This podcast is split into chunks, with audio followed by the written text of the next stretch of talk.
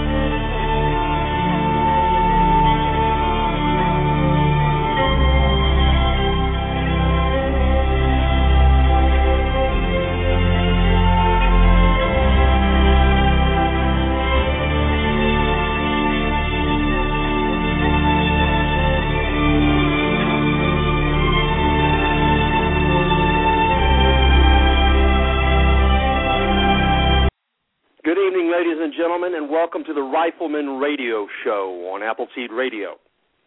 The Rifleman Radio Show is brought to you by the Appleseed Project, which is the sole project of the Revolutionary War Veterans Association.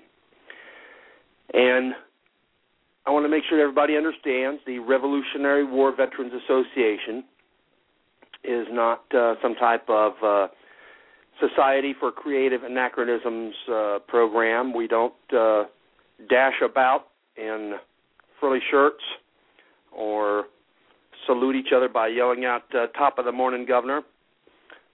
We uh, we are a program designed to teach the absolute best fundamentals of rifle marksmanship program in the United States today. And while we're doing so, we try to make folks understand what their responsibilities are as Americans.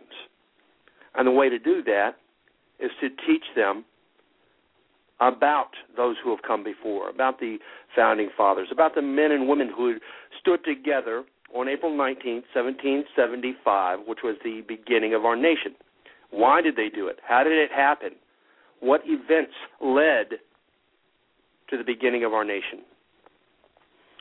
It's important that you know these things. It's important that you understand where you came from, where the nation came from, who you are, so that you'll understand what you have to do. And we do the uh, we do the best possible job of that uh, of any program in the United States. There's nothing else that that even comes close to doing what we do. There's nothing else. There are, are no other programs in the United States like this. Number one, as I said, we teach the absolute best fundamentals of rifle marksmanship program in the United States today. That's the absolute best. Nobody has a program that is going to give you the skills and techniques uh, all uh, all in one place, all at one time, and in a, a format that is easy to understand and easy to put to use. Now, I don't say that that it's going to make you an instant rifle marksman uh, because as with any skill, it takes uh, practice, it takes repetition to do that. But what we're going to do is we're going to give you all of the skills and techniques that you need in order to put you on that path to get you going. and like I said, then we're going to talk to you about uh, the things that you are going to need that you need to know about the the day that our nation started, April 19th, 1775, about the men and women who stood together in ranks on that day. All right, so if you wanted to attend one of these Appleseed Rifle Marksmanship weekends, how would you even find out? Uh, how would you find out where to go to attend one? And I'll tell you right now that there is a there is a Appleseed Rifle Marksmanship event within reasonable driving distance from you every single weekend of the year. All right, every weekend of the year there is a Appleseed Rifle Marksmanship uh, event going on within a reasonable driving distance of you. And so you want to figure out how to go to one of these. You want to figure out where it is and you know, figure out the information about it. Well, here's what you do. You go to rwva.org. That's our homepage. Across the uh, top of the page, you'll see a bunch of different links. Now, there are plenty of links up here to give you uh, all different kinds of information. There is the uh, uh, there is information on the events, where they are, how to get to them. There's information about uh, who we are, what we do. Uh, there's a link to the forum. There's links to, so that you can email any questions you have to us. Right now, we're going to look at the the link that is uh, at the top of the page, second over from the left. It says Appleseed. Now, the second uh, the second tab down says Schedule. You put your cursor on that. You click it, and you'll come to the page that has a map of the United States on it. Now, if you know what state you want to go to uh, attend an event in, you can just click on that state, and it'll take you to the events in that state. If you want to see the events all across the United States, then uh, uh, then you can go to uh, there's a hot link embedded in the in the page that will take you to all of the events across the United States. all right. now, the events will be listed by the in alphabetical order of the cities that they're in, and then you can look beside them and you'll see the state, and then you'll see the the month and the date. Now, once you've decided on a location, on a city, and a date, there are two other hot links to the right of that. One says information, one says register.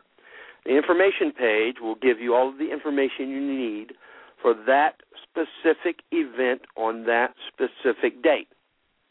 Uh, it will tell you uh, uh, the location, uh, any special rules, laws, etc.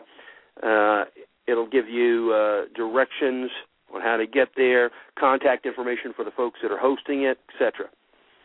Uh, be sure and check that out. And then right below that is another link that says register.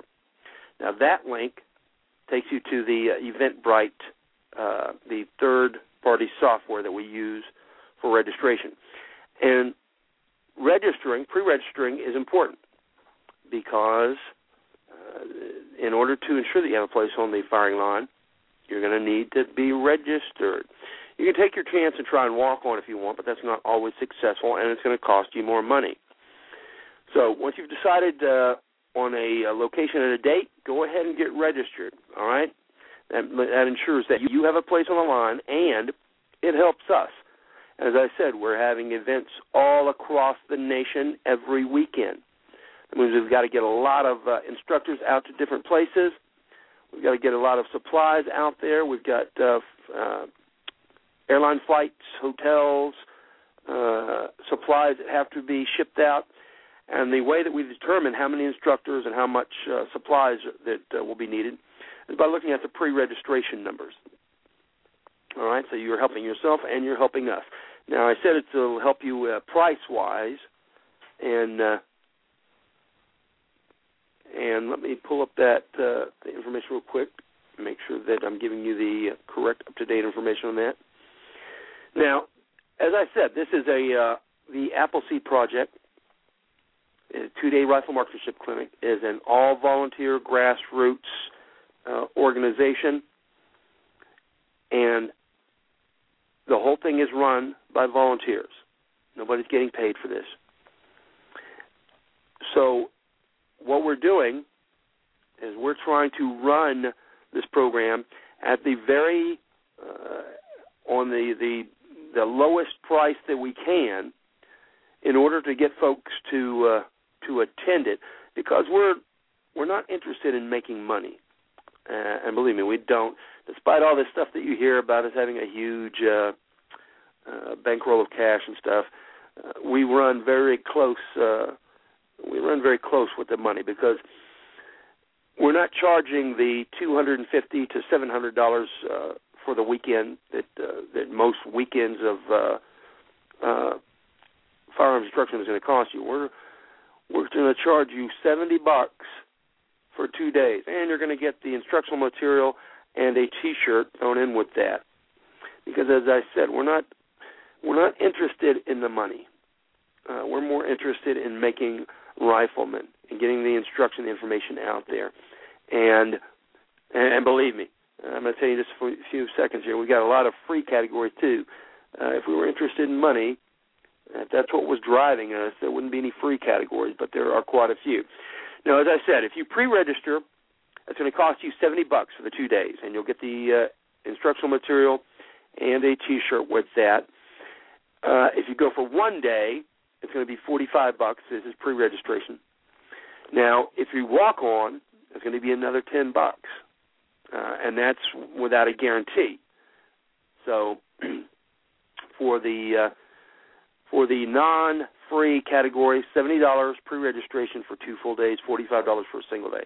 Let me tell you that if you're going to come for a single day, I suggest you come on Saturday. Saturday is where we do the uh, the main bulk of the instruction. We put the instruction out to you, and you we give it to you piece by piece and start working on it. Now, Sunday is a day that uh, that we start running through the instruction. So if you have a choice, make your single day a Saturday. All right. Now, if you're a woman or a child, a child being a, uh, a person under 21 years of age, the women's charge is ten dollars, and the youth is five dollars. now, these two used to be free, and uh, and the only problem with it being free was because it was free, uh, people would just go and sign up, and since it was free, they they didn't feel like they had anything invested in it, so a lot of people weren't showing up. They were coming to the events sooner or later, but uh, but because they didn't have anything invested in it, they just figured, well, if I don't go this time, I can go next time, and which is fine, except that uh, this is was causing us a great deal of havoc in uh, in scheduling instructors and material and stuff like that. So now we just have a very minimal uh, charge of ten dollars for women and five dollars for use, uh, just to uh, to give them a, uh, a bit of a stake in this. Now, ten dollars is still sixty dollars less than the seventy dollars for everybody else, and it's uh, it's still much less than the two hundred and fifty to seven hundred dollars that you would normally pay for a weekend of rifle marksmanship. So I consider ten dollars to be uh, an absolutely fantastic deal. All right, now we have quite a few free categories. If you're active duty, guard, and reserve, then your shooting is free. If you're a law enforcement officer, then you'll be shooting free. And uh, there are some other uh, there are some other categories that are free, and then there is also the discretion of the shoot boss.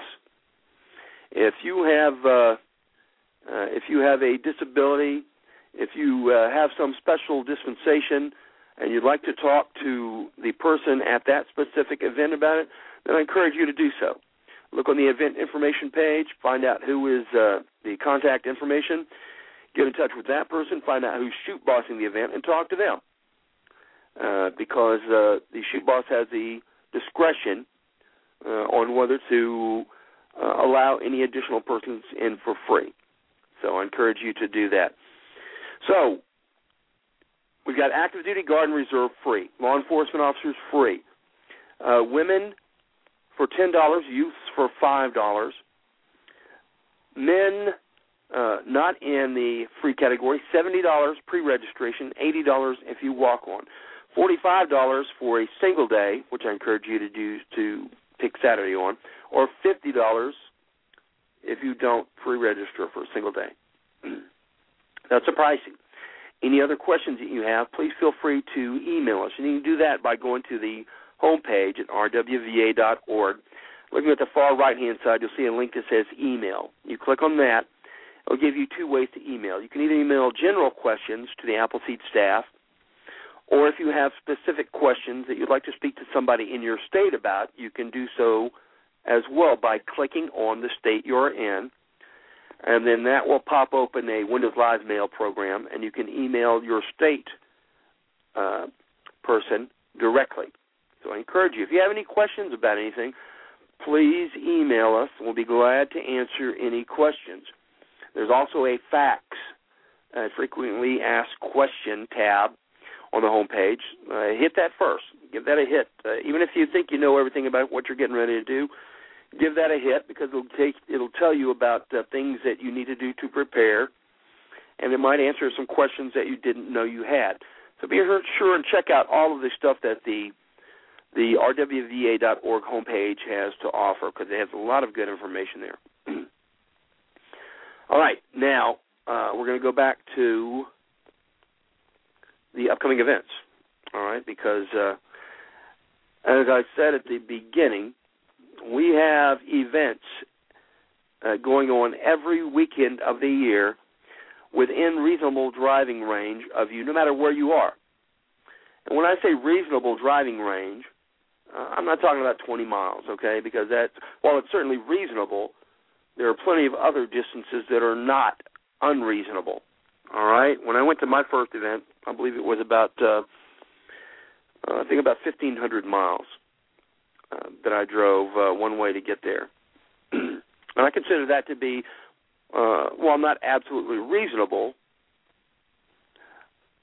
I felt that it wasn't unreasonable because of the expectations I had of the instruction I was going to receive at that event. And believe me, it was well worth the drive. Now, you're not going to have to drive that far because we have expanded greatly since then. So when I say reasonable driving distance, I mean uh, somewhere between, uh, I'll say 50 to 300 miles.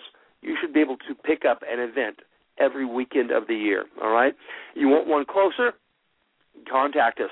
Get us a range. We'll bring it right to your doorstep. Uh, we're one of the only programs in the nation that will do that. You want an event in your town? You contact us. You get a range set up.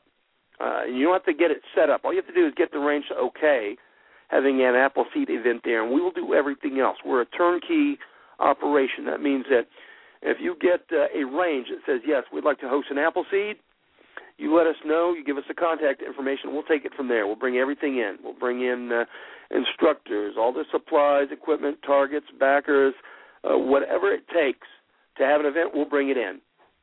All right. I don't think it gets much easier than that. You want one closer than uh, than one you see or hear about today on this page, then you set it up. You set it up, and we will come. I guarantee it. but until you get one set up, here are the ones that uh, are coming at you.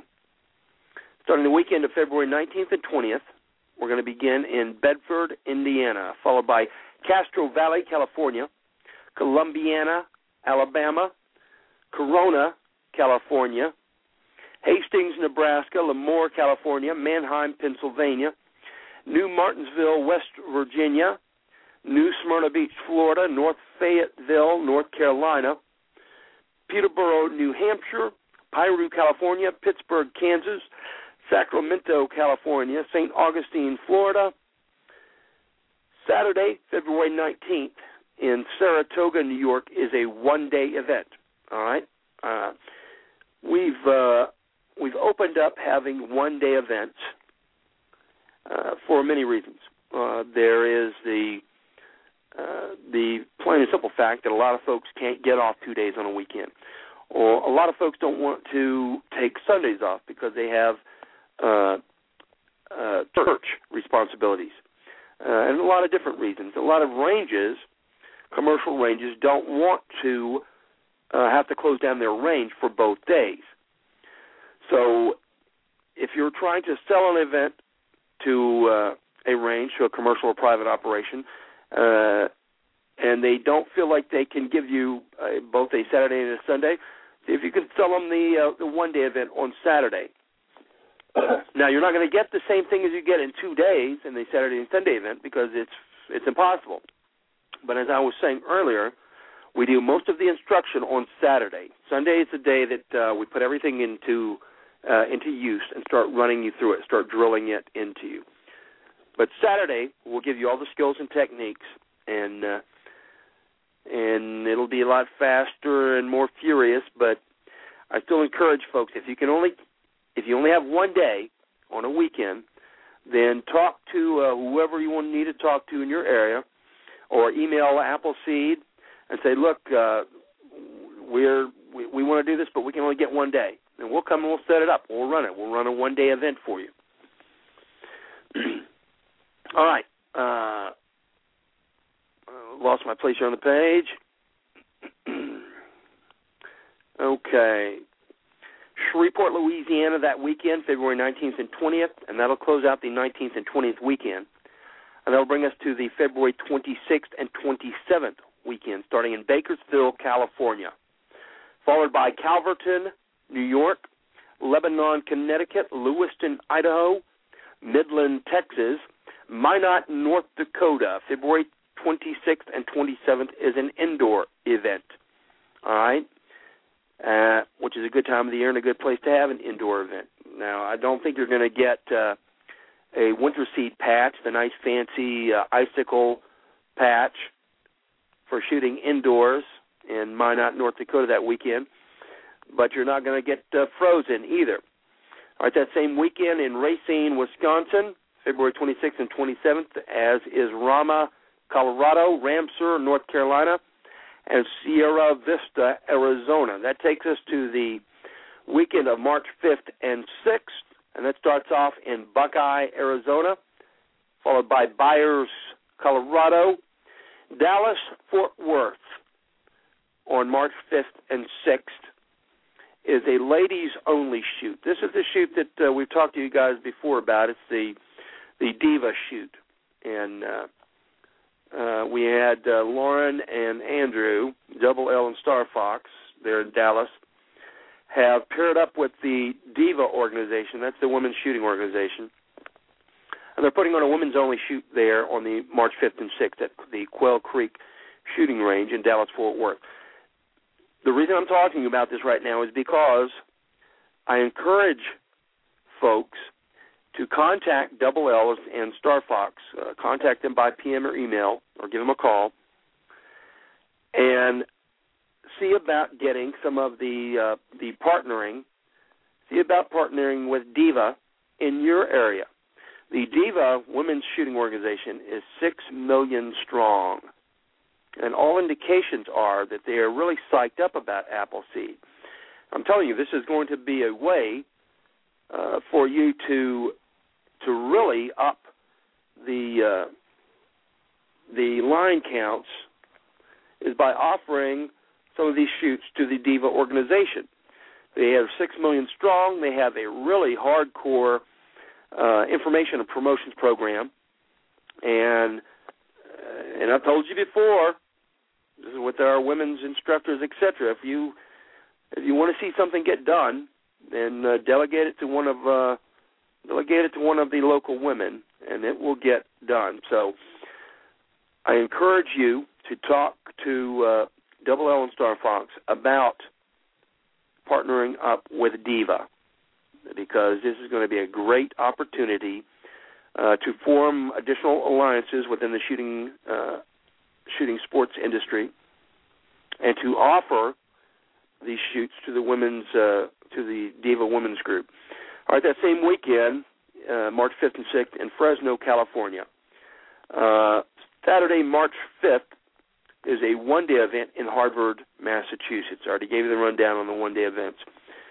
Miamisburg, Ohio is a regular two day event, March 5th and 6th, as is La Crosse, Wisconsin, New Martinsville, West Virginia, Toccoa, Georgia, Waterman, Illinois, Winslow, New Jersey. That takes us to the end of the fifth and sixth weekend and starts us off with March 12th and 13th in Annapolis, Maryland, followed by Birmingham, Alabama, Burlington Flats New York, which is a great location. I was there this last summer. Coeur d'Alene, Idaho, College Station, Texas, another great uh, location. The College Texas, College Station, Texas range is run by Steve Struve. It's called the Cawthorn Cartridge Club, and he has sunk about a hundred grand into this place in the last year, building a really great uh, shooting lines, really great actual distance uh, for the location, uh, and plenty of extra treats for the shooters and the instructors. There's an instructor bunkhouse. Uh, the whole area is uh, he has a special tower put up for wireless uh, uh, for the whole location, etc.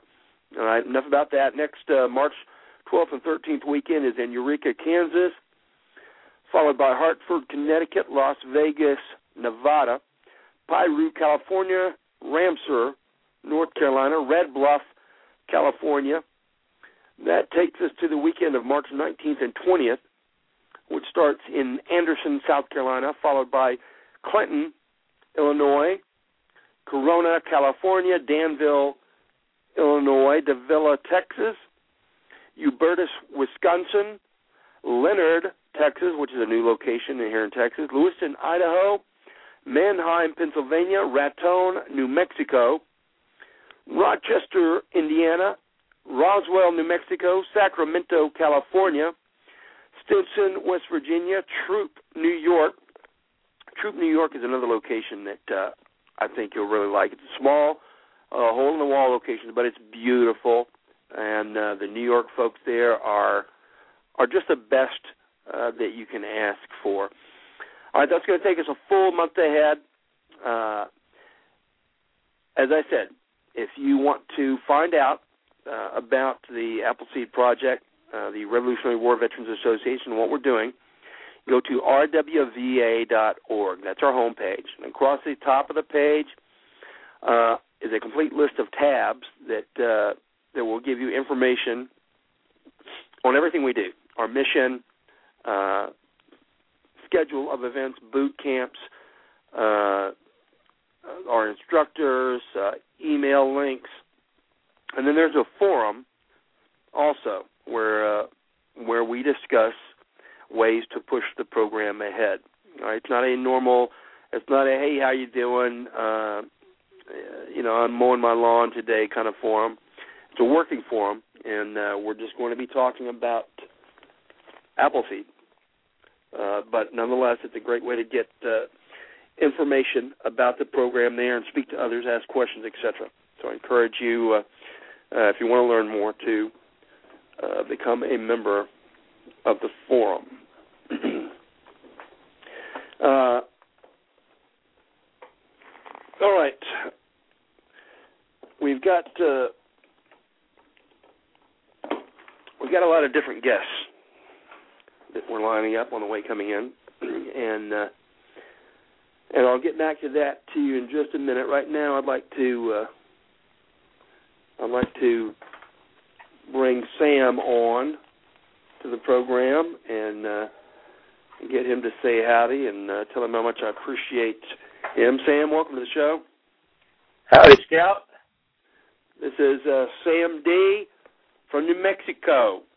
He has, uh, I believe, he has several. Not only is he a great Appleseed instructor and a good friend of mine, I believe he has uh, several major awards for the best handlebar mustache in New Mexico.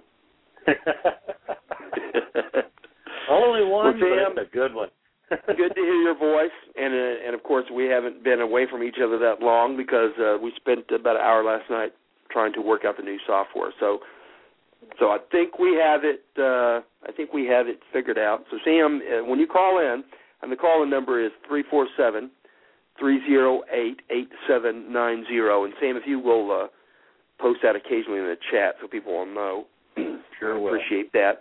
If you call in now, uh, Sam is going to talk to you and. Uh, and he'll ask you what uh, questions you have, etc., and then uh, and then who can post that so that uh, I can see what your questions are. and uh, we encourage folks to call in. If you have questions, comments, etc., then we encourage you uh, to call in. If you've got any information that you would like to put in, uh, we'd love to have that. If you want to call in and say, listen, uh, I'm so and so, and I'm in state X Y Z.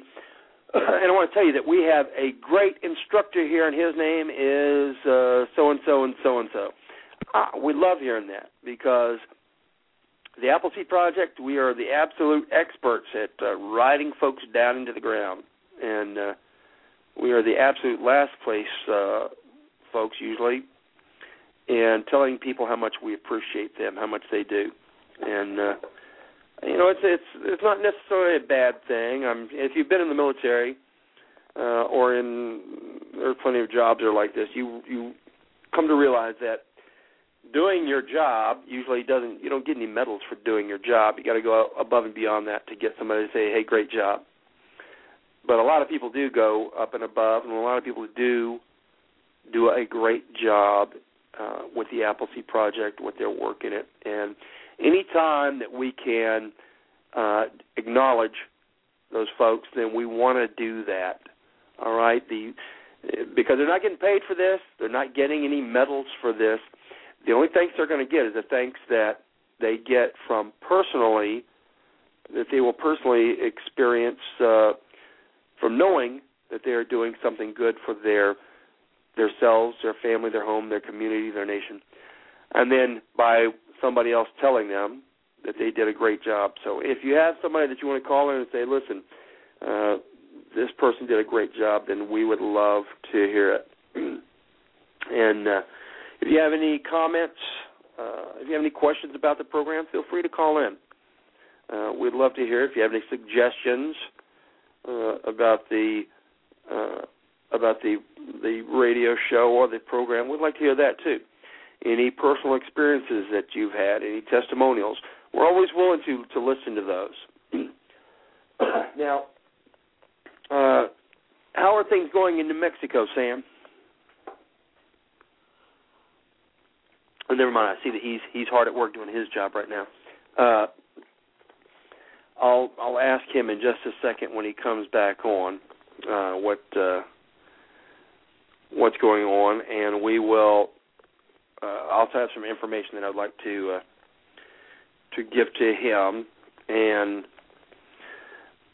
while we're while we're waiting on that, let's go ahead and get started with uh, with tonight's show, with what we wanted to talk about tonight. And what I'd like to do is what we'd like to discuss. The topic of the show tonight is Fugit hora, and that's Latin for the hour flies. The hour flies, and that means it's there's no stopping time. All right, I'm sure there's a lot of people right now at MIT and everywhere else working on that. But as far as I know right now, there is no stopping time. Time is going to continue to to race along at what now seems to be the speed of light, and there's no stopping it. And it's racing right towards you. And embedded in this timeline are lots of things, some good and some bad. And the discussion tonight is going to be have you thought about those things embedded in the timeline that are racing towards you that may not be so good? Are you preparing for those things that are coming that may not be so good? Because a rifleman's job is to be prepared for situations, uh, good and bad.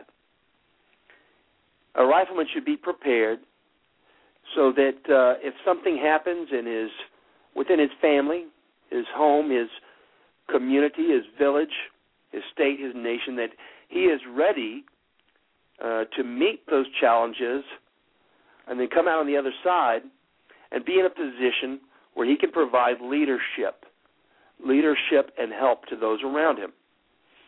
Now, we're not going to go into uh, a tremendous amount of depth on this tonight because what I'm hoping to do is get uh, uh, Jack Spirko from the Survival Podcast. I'm hoping to get him to come on and uh, and be our guest in the next couple of weeks.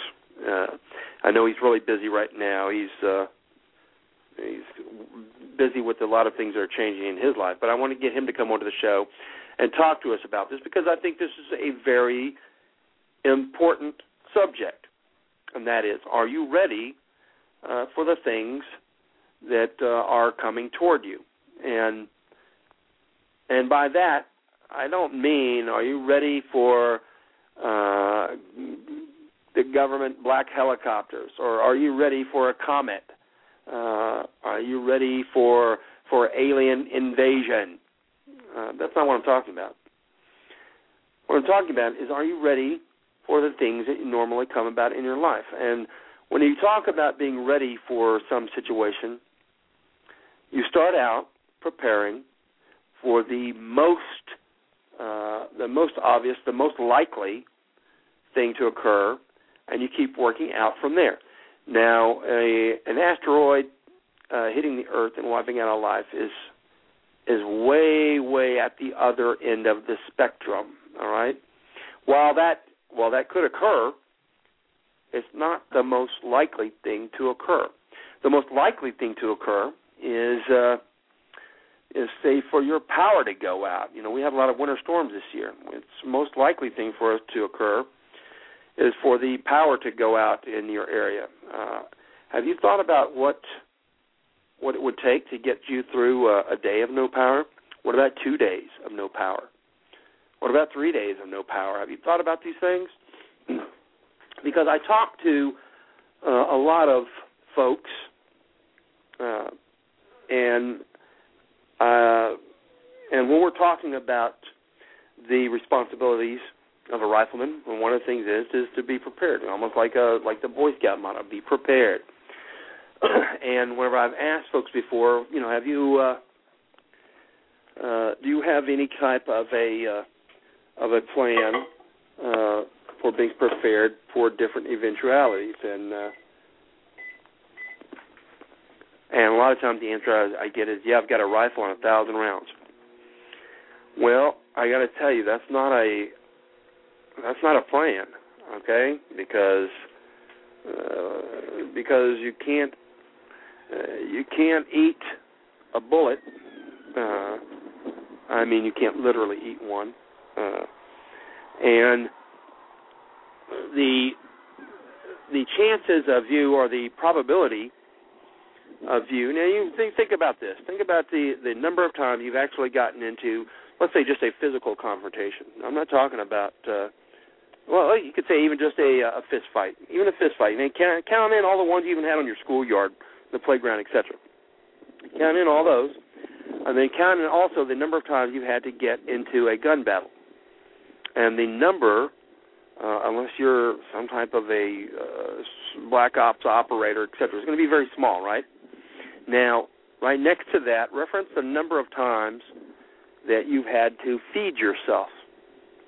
All right, that number is probably going to be fairly large because normally you've got to feed yourself from one to three times a day, every single day, right? So, having a rifle and ammunition is not a plan uh, because uh, it's just not that's not a plan. You know, so I guess some people, I think in their minds they think, well, if I have a rifle and ammunition, then uh, then I can defend whatever I have or don't have. And then I've heard plenty of people, not uh, Appleseed folks, but other folks say, well, you know, if I if in a in a end of the world situation, then I'll just I'll take what I need. Listen, that's a bad idea. All right, because number one, uh, that's not that's not the way that uh, a human being acts. You don't take what you need. And uh, let me tell you the other bad possible scenario of that is the what if the person you decide to take from, what if they just got to go into an apple seed? All right, that's not going to be a very good situation for you. All right, so a rifleman prepares. He prepares. He has a plan, and the plan is going to cover the things that you need to do. Uh, first of all, to do in the in your everyday life. All right, that's just your everyday life of taking care of your family, uh, working at your job, uh, paying your bills, uh, etc. And then passing on that information to other folks, uh, getting folks to attend Appleseeds and instructing them, uh, make sure that they know of their obligations to safeguard the freedoms and liberties uh, provided for them by living in this nation. And then above and beyond that, you have a duty to be able to make it through situations that come your way with you to provide for your family, take care of your family, your wife and your kids, your mother, your father, your brothers, your sisters, etc. Take care of them and come through it on the other side so that you can be in a position of leadership. Because whenever everything goes bad, whenever everything goes uh, south, and say there is a situation where uh, where there is no power, there's uh, uh, or there's lawlessness, etc. There have to be good people, and they have to be ready uh, to stand up for good and for what they believe. So you have a duty to make it through these events. And how will you do that? Well, the answer is you're going to have to make a plan. There's no there's no uh, one plan that covers everybody. You're going to have to make your own plan to do this. so, what have you been doing? What have you been doing in order to to get this done? And uh, like I said, I don't want to I don't want to completely burn up Jack's uh, uh, spiel for when he comes on, but I will tell you that that the philosophy for being prepared is being prepared doesn't mean that when you hear that the hurricane is coming that you run to the store and you buy everything you can and then uh, and take it home. That's not being prepared. Uh, being prepared means you're going through your daily life thinking about this and preparing. That you're making sure that uh, that you have enough to to keep you going uh, if the power goes off for one day. All right. Make sure you have batteries and uh, and food and water and fuel because you know you're you may live in an area where the water is provided by the city and uh, without electricity they can't run their pumps to pump water to you or you may have a water well and it's running on electricity. So, do you have some way to get water? Do you have some way to uh, to eat for that day? Uh, and then uh, once you've got that established, then move on to the next one. What's the next one? Well, it could be two days of power out. Are you good for two days? I mean, the power out. These are most the most likely things you're going to occur. What would happen if uh, if you got sick and you couldn't go to work for a week or two weeks? Maybe you have uh, your company has uh, sick leave for you, and that covers it. Okay, good. Uh, what if they don't? Do you have a way to replace uh, those funds? Do you have any kind of a uh, a reserve that you can use to make sure that the bills get paid, that the groceries get bought, that gas gets put in the car, etc., that uh, heating oil is bought, do you have a way to make sure that that's done for a week until you get well? What if you break a leg? What if it's going to be uh, four weeks before you're uh, up and around? Do you have you got that figured out? Uh, these are the most likely things to occur. So we need to figure out what uh, we need to figure out what's going to happen or how you're going to deal uh, with these situations. All right. Uh, let's uh, let's go ahead and take a caller here because I don't want folks to be having to wait too long uh, while I'm talking. Area code three five two four five zero. You're on the air. Area code three five two four five zero.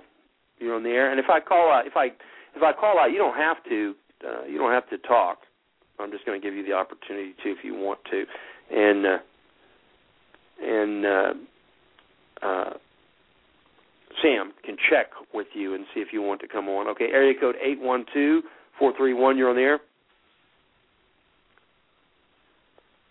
Can you hear me?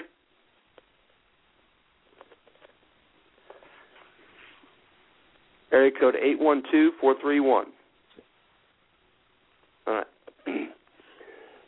All right. So yeah, Scout, both those folks are just listening tonight. Oh, okay. All right. They they, Uh, they wouldn't answer up, so I think they just Okay, want well, to no listen problem. to us. No problem. We love for folks to uh we love for folks to to call in and listen. Like I said, if I call your number out, you don't don't get worried or you don't have to talk and you don't have to uh uh to hang up because uh we're uh we're glad to have you on and uh and with the premium program that I I bought from Blog Talk, we now have uh let's see, I think we've got uh 50 we can we can handle at least 50 callers simultaneously. So anybody that wants to call in, you're welcome to call in. It's a New York number, uh, but uh, most people have uh, their phone services and stuff usually don't. Uh, they're not going to get charged long distance anyway. So we welcome you to call in. The number is three four seven three zero eight eight seven nine zero. As I said, the it's the duty of the rifleman to be able to get through these situations. And in order to make sure that you're going to get through these situations, you have to have a plan. You have to have a plan. You know, when the folks, when Paul Revere took off on April 18th, 1775, and took off uh, on his uh, horse, riding from town to town, this wasn't a spontaneous occurrence. Uh, a lot of folks think that uh, that Paul Revere was waiting for the signal to see if they were coming, if one if by land, two if by sea, and once they did, then he went out and he started uh, he started alerting the folks who had no idea that this might happen, and they had no idea what to do after after he alerted them, and it was all just a, a spontaneous occurrence. And listen, nothing could be farther from the truth. Do you know why that within 24 hours there were 22,000 men in arms moving to intercept the British uh, regulars on that day? It's because they had a plan. This was all already planned out. Everything was already planned out. They had started two years before reinstating the militia training their militia. They'd re- they had started two years before doing this. They had had plans on who would go and alert who. That uh, once they received word that there was uh, trouble somewhere, that so and so would go and he would alert so and so, and this person would alert that person, and and that's how it happened. That's how they got through that day. That's how they were victorious because they had a plan. Wasn't spontaneous. Now, in later years, it was tried. To, they tried to smooth it over to make it seem like it was a spontaneous uprising uh, because it it looked better. But that was far from being the truth. They had very detailed plans on what they would do. That's why it went so well.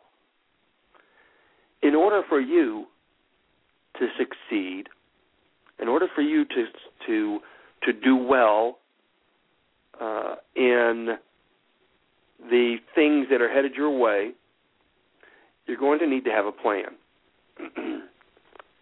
All right. Uh, we got uh, several callers on now, and, and you're welcome. You don't have to just talk about just this. I'm just putting this in your mind because I'd like you to start thinking about this. And I would like for you to, if you have questions about what I'm talking about, you're welcome to call in and ask them. And you're welcome to send them in because uh, I'm going to put together a package for Jack Spirko to uh, uh, to tailor it to to our needs for when he comes in on the show and talks about it. Uh, so if you have questions, you're welcome to uh, to email them to me or PM them to me for the upcoming show with Jack Spirko, and you're welcome to call in about anything else you want to. There's uh, there's no uh, hard and fast rules on uh, on what you need to say when you get on here. All right, well, let's go ahead and uh, bring on another caller then, real quick, because I can see from uh, from Sam's work here that uh, that Sprocket wants to talk about two of the New England instructors. Sprocket, welcome to the show. How are you, Scout? I'm doing just dandy. How about yourself? Not a problem, not a worry on me. Thank you for having me on the show. Well, thanks for calling in because, uh, as I said earlier, uh, and I'm sure you're well aware of, we we do a great job of uh, of riding folks hard and putting them away wet, but we do less of a good job of of giving them uh, recognition and giving them thanks. So, you got a couple well, of guys to talk about? It? I'd love to hear about it. Yeah, as a red hat, um, I'm a, I'm quite the victim of of the riding and the putting up wetness that you speak of, and uh, what I'd like to talk about that that kind of gets missed in and every instructor here that has ever made a, a rifleman or even um, has has worked the line. If you work the line, you know what I'm talking about. There's folks that that you meet out there that at the end of the day and especially on Sundays when everybody's tired and sore and and whatnot, um, they come up and before they leave, they shake your hand and say thank you, and and having your peers say thank you is one thing, but having folks that you met that first weekend and and you'll probably see them again two three times. Um, it, it happens a lot here, but when when those when those folks come up to you and they and they shake your hand and say thank you for for your your help and your time and your instruction and there's that light in their eye and and you see that gleam like they mean business and and and by that I mean they're they're focused on getting their patch and they're focused on learning what we're teaching and and it's not just the rifleman marksmanship it's also the heritage they're like wow you know um you know being from New England all those places are here, and we get to visit them, and that's that's quite a uh, quite a thing, and, and not to be overlooked. But when these people that that have lived in the area and and walk around, and they they see it with what I call and what it was explained to me as appleseed eyes. Like all of a sudden, you, you see these places, and you see these monuments, and you see these these even these street names and school names named after guys that, if you read um, Mr. Fisher's book, you go, holy smoke, what's going on here? Like, I never thought one and one. All of a sudden, it makes two in in, in a in eureka moments. Like, like you just go, wow. And when these people come up to you and, and say thank you for your time and thank you for your efforts, and and they they genuinely mean it, and you see it in their eyes, and you see it in their face, and you see it in their smile. Those moments are um, especially rewarding. You know, as as as a team of instructors, we're we're all familiar with each other and we work together and and we know what it means because we we we've all come in through the ranks the same way that you know the same way that that everybody else does. We come in cold, we don't know what's going on, we're not really sure what RWVA is all about, and then we see it and we stick with it and we we take our hats. But these these people that come in new it's it's really something. It jazzes you up. It it that's the thing for me. Well, certainly because that's uh, that's that is what has kept me in the program for this long. Is because if it was just a rifle marksmanship organization, if I was just uh, showing people how to shoot, and they're saying, "Hey, thanks a lot, good job, see you someday," or maybe not, whatever, it doesn't matter, then I wouldn't be here okay? Because because it's a lot of hard work. It's a lot of hard work uh, doing what we do as in instructors. But but when they do come up to you and you do see that you've made a difference, and I tell people all the time when I talk to them, when I talk about Appleseed, that Appleseed changes lives. It doesn't just, I mean, it changes the lives of the majority of the folks that it comes into contact with. If you become an instructor, believe me, your life's going to change uh, drastically. Uh, and if you, as a person attending an event, hopefully your life is going to change too. You're going to understand what your responsibilities are as an American. You're going to, first of all, you got the very basic change that's going to happen when you set yourself a goal of uh, improving your rifle marksmanship and you achieve that goal. All right, okay, you've changed uh, your life to a certain degree. You've set a goal for yourself, you've met it, and and then uh, it's always a logical follow-on is what next? What can I do next? How can I continue to improve uh, as a marksman and as a as a human being? And that's what we're doing. And and we're changing lives. We're we're doing this at every single event, and I completely agree with you. And that's what keeps me doing it uh, every month. Well, you said you were going to talk about a couple of uh, instructors. Did you have a couple of folks that you wanted to uh, to name specifically, or were you just talking about all the New England instructors? Um, no, actually, I, th- this was more addressed to instructors across the nation, in and or or rather, um, to those people that are maybe timid about becoming instructors, because the reward that I get as an instructor, um, the reward of, of a handshake and a thank you from a peer is is a certain thing, but then there's this other sort of it's especially gratifying when you know you meet um, you know you meet anybody from the 35, 40 year old gentleman um, and possibly his wife or his, or his daughter or his son. You and, and especially the young folks like they they come up and they they do they treat you with respect and if you you act professional on the on the line at the end of the day they come up and they they honest they genuinely mean it it's like wow thank right. you so much for for your help and thank you right, so much exactly. for, for doing this and it's it, it's not necessarily talked about and and so this you know this might be a good opportunity to to mention it is that when when you know, a person that at eight o'clock in the morning to you is a stranger, and at nine o'clock and twelve o'clock in the afternoon on Saturday, you're you're they're a student, and then, um, you know, well, on the, end of the day, day, on Sunday, Sunday, they're part they of take the an family. orange hat and they become they they become one of your peers, and and then you know, with respect to the you know, um, ITT one two three four whatever, they're still your peer and, and right. even though not everybody takes a hat and not everybody um you know some guys you never see again because they get their patch and they go home because that's their trophy or whatever. But the the congratulations and thank you at the end of the day for for job well done. You know you congratulate them on on their progress because they've gone from maybe not hitting the paper to really small groups on the paper. Is really something. It's really excellent. Um and and it's surprising. It really right. is. It was a surprise to me how, um, and I right. and that, that's same that's thing with my instructor corps. You know, yeah, exactly. It's like that's that's why we do it. That's why we're doing this every every weekend of the year, and uh, within reasonable driving distance of you. That's what we're doing. Well, listen, uh, you got anything else you want to get out real quick? Uh, I'm going to bring some other callers on the line. You don't, and you don't have to hang up if you don't want to. But uh, do you have anything else that you want to put out real quick?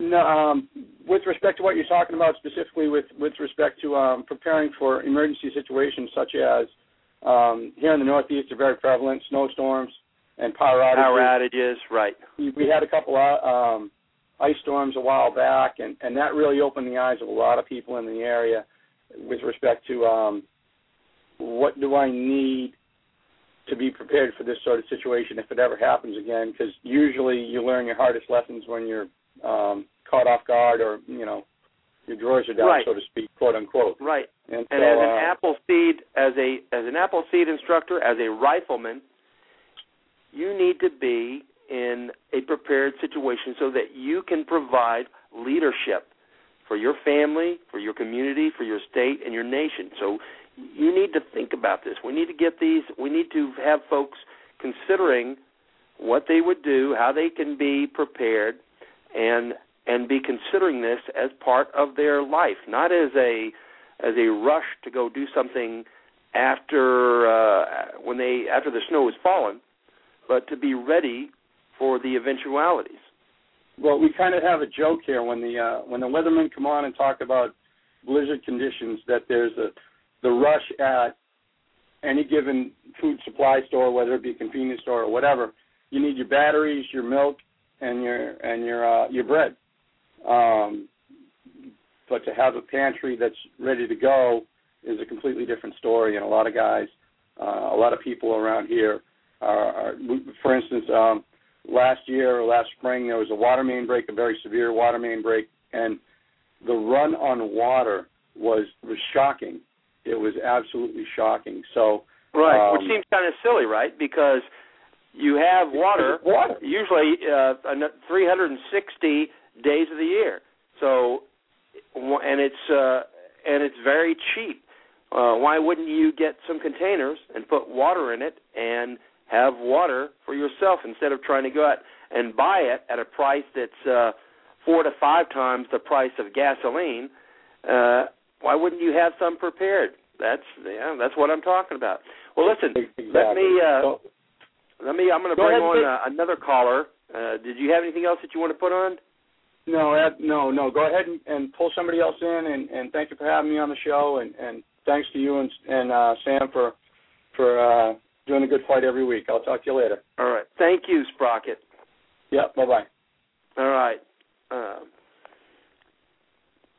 so he brought up uh, he brought up some great uh, points there. One is that uh, is that while we don't need we don't need somebody telling us uh, that we're doing a, a good job. Uh, that's not part of the mission. The mission isn't to be to tell each other that we did a good job. It's still nice to hear it sometimes, and I know that we get it from the folks that are attending because he's absolutely right. When you see that light go on in their eyes, and they say, "Okay, all right, now I get it. I understand now," then that, of course, is a huge payment. Let's bring a, another caller on the air. Uh, let's see. All right, hold on just a second. I got the. Uh, I brought on the wrong person. I opened up your Sam's mic. All right. Uh, this is uh, Mr. Welch from Weatherford, Texas, and uh, he would like to discuss uh, uh, some of, I guess, some of your plans for or your ideas about uh, preparedness. Welcome to the show, Mr. Welch. Well, thank you. Thanks for having me on. Hello? Yeah, you're here. You're on. I appreciate you taking my call. Uh, we've sure enjoyed our many times down at Davilla and shooting down there with all the kids. Well, we've we've certainly enjoyed having you there and your crew. They're uh, they're a great bunch, and we miss them. I'd like for you to round them up and bring them back again.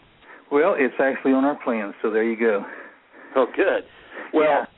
give us a rundown on because I know that uh, you're involved with a lot of stuff. Last time you and I spoke, uh, you were heavily involved with uh, uh, wind power. Yes. And uh, I know that you've been working on some other stuff too. So, so give us some of your uh, some of your ideas and uh, some of your comments and suggestions about the riflemen being prepared for uh, for all eventualities. Well, the way you started off with, it's just a matter of a, a lifestyle, and you you believe in what you're doing, and you uh, you don't get all excited about it, or it's not an emergency, okay? It's just seeing that there's a need and taking care of it. And I remember back in uh, '98, I had a um, store that uh, a health food store, and it soon became a Y2K preparedness store because I saw an opportunity to provide things that people were worried about. I didn't even know what Y2K was when everybody started calling me and saying, "In your health food store, do you have this, that, and the other?" Well, within a year, I was lecturing all over this part of the country on preparedness, and at that time, it was a um, we don't have but hours left to get ready. The end of the world is coming. And back in those days, a lot of people made some very poor choices, uh, spending inordinate amounts of money on things that had marginal benefit. And over the years, um, I've come to realize that that that really keeping up with all this is is just basically a long-term plan, and that's without a plan, you're going to make lots of very poor choices. And um, so what I'm doing now is I'm working with our church and some friends and and helping them establish homesteads where they can survive mostly anything. And uh, I try to do what I do by example and then just go from there. Um, you mentioned water. Well, we we bought a small place out in the country, a few acres with a little bit of watershed. We've got a tank. You can filter that water, and there's a year's supply of water that humans can drink if they filter it. Um, you know, you have to. Again, that doesn't apply to somebody in the city, but.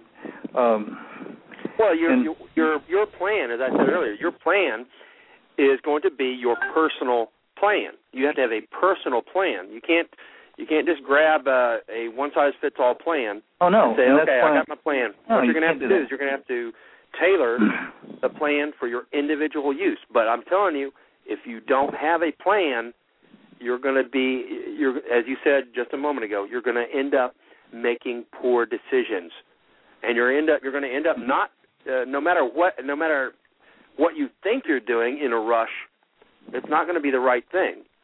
The way that you do the way that you're going to get through this is to uh, you know we talk about folks living a lifestyle uh, an Appleseed lifestyle and you can do that and it's, and it's no problem to live at the same time a lifestyle of being prepared uh, for certain eventualities and uh yeah, there's and, four things that you absolutely have to have to get by and, and that's water food shelter and security you have right. to have those things.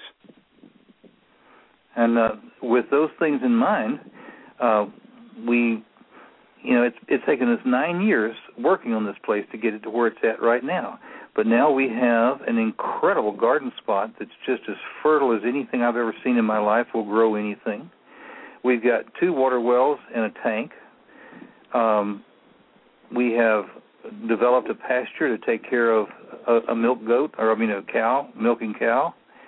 Um, we have the ability to replenish our food stock on an annual basis rather than trying to find a hole where we can bury 10 years worth of prepared foods, which if it gets known that you've got 10 years worth of food somewhere, I mean, one of your children will tell somebody, my dad's got 10 years worth of food in the barn.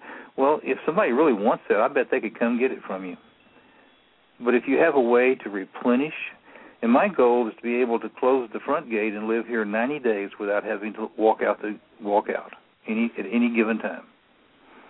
And we're really close to having that fi- finished now. The one thing we don't have is an electrical source, and the company that I work with is now we're busy working on a a windmill turbine with some new engineering and new science that is affordable and will take care of you know like up to a 2,000 square foot home, and it's actually an affordable unit. Things like that are a little bit down there, another year out on that, but everything else is just it's there. And you know, how do you put up food? How do you store food? Um, how can you keep your house warm when there's no electricity? You know, there's the the potential disasters that are on the horizon right now are, are just huge. Now, and I pray nothing ever happens. But what's wrong with being prepared? Well, that's the thing, and that it's it's not uh, as I said. I'm, we're not even going to. I'm not even asking you to consider uh, any huge uh, disaster type situations. What I'm saying is start thinking about the little things now. Living a a lifestyle of preparedness is a uh, is I said a different thing than dashing out to buy supplies uh, at the last minute because no matter what people think, a lot of people look at our society, at our culture, and they say, "Well, this is a very uh, this is a, uh, a a society that is uh, that is supported by a a steel and carbon fiber framework uh, and has the the society stretched over it, and it's uh, you know it's a rock solid thing. And I'll tell you that uh, if you've been through situations, which uh, down here in Texas uh, and uh, in Louisiana with Katrina and Rita, you see that that is not the case at all. Our society is actually very fragile, and uh, and any of these stores, when you look at a grocery store, the grocery store has three days of food, and they're set up that way so that they don't have to stock stuff, they don't have to keep stuff uh, stored in some kind of big storehouse there. They've got it set up so that the food comes in in regular shipments and can be put straight onto the shelves. They don't have to store food. Now, what happens whenever that supply system breaks down, which is a very easy thing to do? It could be as simple as ice and snowstorms, or as a hurricane or tornado that would stop, that would uh, uh, put a glitch in the supply system. Now, there's three days of food in that store without uh, additional supplies coming in. And I'm telling you right now, if you want something to eat, you better get there on day one because by day three, you're looking at uh, dog food and uh, uh, and stuff like that. So so you need to be living a lifestyle of preparedness. And this is not as hard as it seems because, as I said, you, you're going to start out looking at the four things that you have to seriously consider. That's water, food, shelter, and security. And then you're going to look at the the most probable things coming your way. And as I said earlier, that's going to be, uh, you know, anything from uh, from getting sick uh, at uh, or losing your job to uh, a snow or ice storm, are you prepared to make it uh, a day? And if not, why? Why not? Why aren't you prepared? And if you can do that, then what about uh, what about going two days and then three days? Make sure that you can make it three days, and then once you've done that, you just uh, you keep working your way out, and it's it's not a hard thing to do. You you look at the things that you and your family uh, that you consume on a daily basis, and you you plan it out that if if, if it takes uh, two cans of uh, of food X for you to get by one day, all right, then when you go to the store this week, you buy uh, instead of buying the uh, let's see, seven days, 14 cans. Instead of buying the 14 cans that it would take, then you buy uh, uh, 16 so now you've got one day extra of food. Absolutely. And then uh, the the week after that, you buy another extra. So now at, at the end of two weeks, you have two days of extra food saved up. And then you don't take this extra food and squirrel it away somewhere. You make sure that you're rotating through your stocks, that you're eating what you normally eat. And and when I say you go and buy, when you go and buy food uh, to get you through hard times. You don't you don't buy uh, a uh, hundred pounds of bulk corn unless you got some way to grind it up. You buy the stuff that you normally eat. You buy the stuff that you're going to eat, and then you just buy a little bit more each week. And then you don't put that little bit more that you're buying in, and buying in some place and not use it because uh, because luckily nothing will happen and uh, you know for a while. But then if something does happen and you go to that food and it's been there for 2 years or 3 years and it's no good anymore then that's not going to do you any good either. You you constantly rotate through and you you eat uh and you rotate the the food through your system. You make sure that you have uh, water food uh, shelter and security. Now most of the most of the folks they they've gotten some parts of this but unfortunately they a lot of the folks that I talk to have uh, are heavily loaded on the the bottom end of it, which is security. Right, And they got their security's not going to do any good. Yeah, they got their ten rifles and their ten thousand rounds, and they think that's their plan. But like I said earlier, you're you may never even have to get your rifle out of the closet. You may never have to. Well, what? Wow. How are you? Uh, what for? What reason would you ever do that in a snowstorm or ice storm? And yet, every day of that snowstorm, that ice storm, you're going to have to eat. You're going to have to drink water. So make sure that you're preparing in the order of things that you're going to need. If you got, uh, and there's no reason for you not to have extra water stored. uh, one of the things that I do is I take. Uh, I've got uh, five kids, and they drink a lot of milk. When they get through with the milk jug, I don't throw it away. I rinse it out.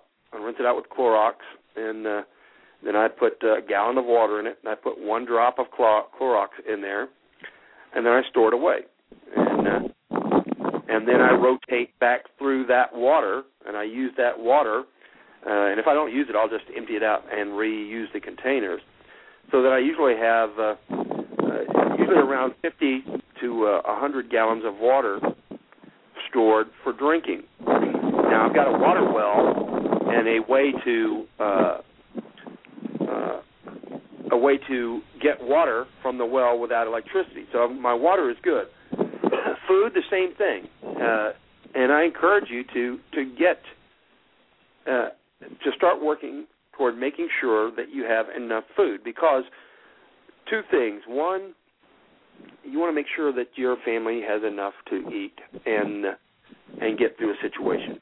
You don't want to be dependent on anybody coming and saving you or giving you food, etc. You want to make sure that you're taking care of yourself and that you have the surplus needed to get you through uh, at least a minimal amount. It's your it's your duty to make sure that you are able to provide for your family uh, for at least a minimal situation, and you should be working toward a long-term situation. Uh, you've got uh, folks like the Mormon Church.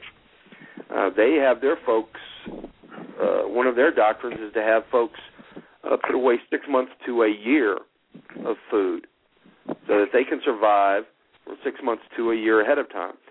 and uh, and they also allow folks not in the church to uh, at times you'll have to speak to uh, your local Mormon facility. They would out, actually allow you to uh, to come in and purchase the stuff uh, to put away to can of your own stuff for long term use, uh, usually just at cost. But you'll have to talk to them about that. But you still have to make sure that you have water, food, shelter, and then security. And and you don't want to do this at a spur of the moment uh, rash way and make poor decisions about it. You want to make sure that you're doing this as as part of your lifestyle. Well, do you have any other uh, suggestions, uh, Mr. Welch, for for folks who are planning uh, uh on on beginning to live a uh, survival or preparedness lifestyle? Uh, I could maybe two or three quick things on water. Um, 55 gallon drums that are made for the food industry uh, can be purchased uh, brand new out of a heavy plastic. And the very best thing that we found for putting in the water is a um, solution made by uh, using a little silver, um, pure silver ion and ionizing some silver water, putting a couple ounces in there. Uh, it's great on bacteria, has no off taste, and it lasts forever.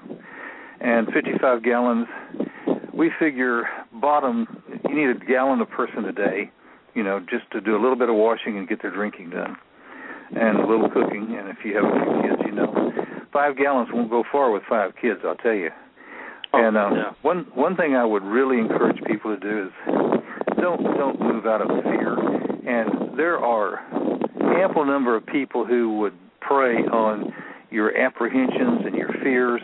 Uh, and you know maybe you learn something from it, but don't don't let somebody pressure you into buying things that ex- that that in a calmer time you would never ever see a use for. Take time right. and and there are and there are good books out there. There's there's good.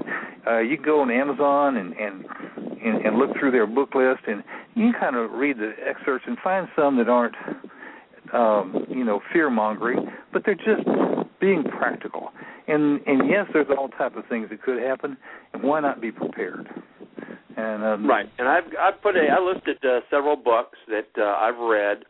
Uh, they're on the show page, and uh, you can take a look at those. But uh, uh, just like uh, just like uh, Mr. Welch was saying, is you, you have to live a survival uh, lifestyle, and that means thinking about preparedness thinking about being ready uh, for different things, and making sure that you have at least the minimal amount to get through a situation, so that whenever a situation occurs, that you are not uh, that you're not going through the situation in a state of stress because you're not prepared for it. You're not ready for what's uh, happening because then you're going to make bad decisions because they're going to be made uh, out of a basis of stress and fear.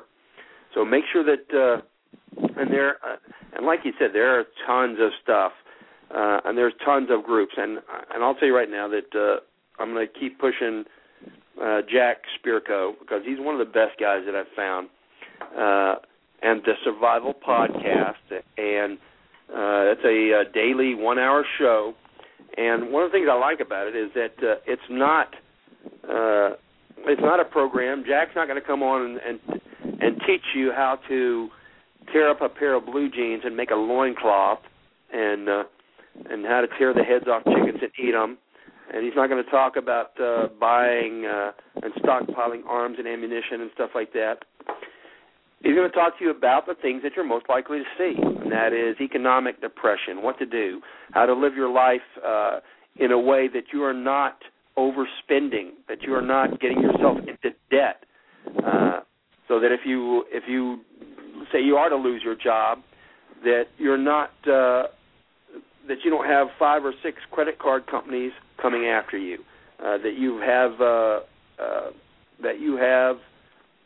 Uh, a buffer of uh, uh, of money, a way to to survive through economic situations, uh, and then uh, and then we'll you'll also talk to you about uh, uh, water purification systems, etc. Uh, food storage. Uh, there's all kinds of things that uh, that the one-hour daily show that's on a podcast will get you, and I really encourage you uh, to start listening there. There's also a forum there that you can go on for the Survival Podcast, folks. There's a forum. You can ask questions. You can read about the stuff there. And uh, speaking of water, I mean, I've gotten, uh, I have multiple water for water purification systems uh, that I've bought, and they include all the way from very expensive uh, uh, devices for uh, for purifying uh, hundreds of gallons at a time, all the way to uh, the most the the one that uh, that's the most simple, I mean the least expensive is just the it looks like a uh, just like a little water bottle uh, with a straw, and I have those for uh, for my vehicles because uh, it, the most likely thing to happen is for you to be out of water uh, just for a day, and with these containers you can get water I mean, you can even get dirty water. Uh, I mean, they it'll filter out uh, uh, even really dirty water and give you a chance to drink for the day because you're going to need uh, one gallon of water in the shade uh, per day per person. Uh, so that's something you're going to have to consider. It's something you're going to have to think about. And uh, the reason that we're talking about it now, the reason I'm talking about it, bringing it up, is because I think it's I think it's part of uh, of being a rifleman, and the time to talk about it, the time to be ready for it, is not when it's happening. It's not when we're in the middle of something that uh, that is causing us grief or stress. It's before the time to the time to to fix our nation is not when it's uh, uh, whenever it sinks below the waves, you know, when we use a Titanic analogy, it's before the hole gets in the ship. And the time for you to make sure that you are ready uh, to face a situation uh, is not when it's going on. It's to be ready before it happens. Uh, a rifleman persists. A rifleman adapts. A rifleman overcomes. And a rifleman is prepared uh, to meet these challenges. And the time to prepare is before something happens. Did you uh, do you have anything else you'd like to get in there, uh, Mr. Welch? Oh, I think one last thing, and then I'll hand it back to, to the next guy in line. But the whole thing with the rifleman is that we have a responsibility to ourselves, to our country, to God. First of all, I would take care of my family. And if we do that well, and then we've taken care of business, we can bring others along. And I really agree with you that if something disastrous happens on any front in any way, those who paid the price long term to be prepared will be able to be in a position to lead some folks in a much better direction when the dust settles. Exactly. You don't want you, you want you want to be able to provide leadership, to provide help for for those around you. That means in order for you to do that, you have to make sure that you and your family are good to go first. Now, you're going to have to do that before you can provide leadership. But these folks, our instructors, uh, are in a great position because uh, they are, all of the Appleseed instructors, all of our folks are top notch, and and we tell them that they have a duty to their nation to safeguard the freedoms and liberties, and the only way you're going to be able to do that is by making sure that uh, that you have yourself and your family taken care of first, so that you can then worry about helping those around you. And the, the time to prepare is now. You need to be getting ready now. Well, thank you, Mr. Welch, for uh, uh, for coming on and, and giving us uh, uh, those suggestions and those ideas. And uh, is there? Do you have a uh, website for your store? No, actually, uh, our we were we're planning to reopen probably within this next six months, and as soon as we do, I'd be glad to send it to you. Well, do that, do that, and uh, and uh, we'll be sure and get that out. We're going to, as I said, we're going to be uh, we'll be having uh, Jack Spirko from the Survival Podcast on uh, sometime in the uh, next few weeks, and then what we'll do, what we're going to do is this will be a uh, this will be a, a topic that's going to come up uh, uh, fairly often because uh, because I think it it's very important. So I'm going to keep uh, plugging away on this uh, the same way that I plug away on Appleseed. All right. Well, thank you very much. Uh, God Thank you. bless you and yours, Mr. Welch, and I hope to see your crew here in Davilla again soon. We're looking forward to it. All right. Thank you, sir. Good night. And uh, and Mr. Welch and his crew, they were one of the uh, the first groups that we uh, had here Davilla, and uh, it, it was a it was a great uh, it was a great weekend. And they we had uh, uh, he and uh, the rest of the folks from his church. It was a group of uh, uh, explorers, and uh, I guess there was about uh, there was probably about a dozen of them.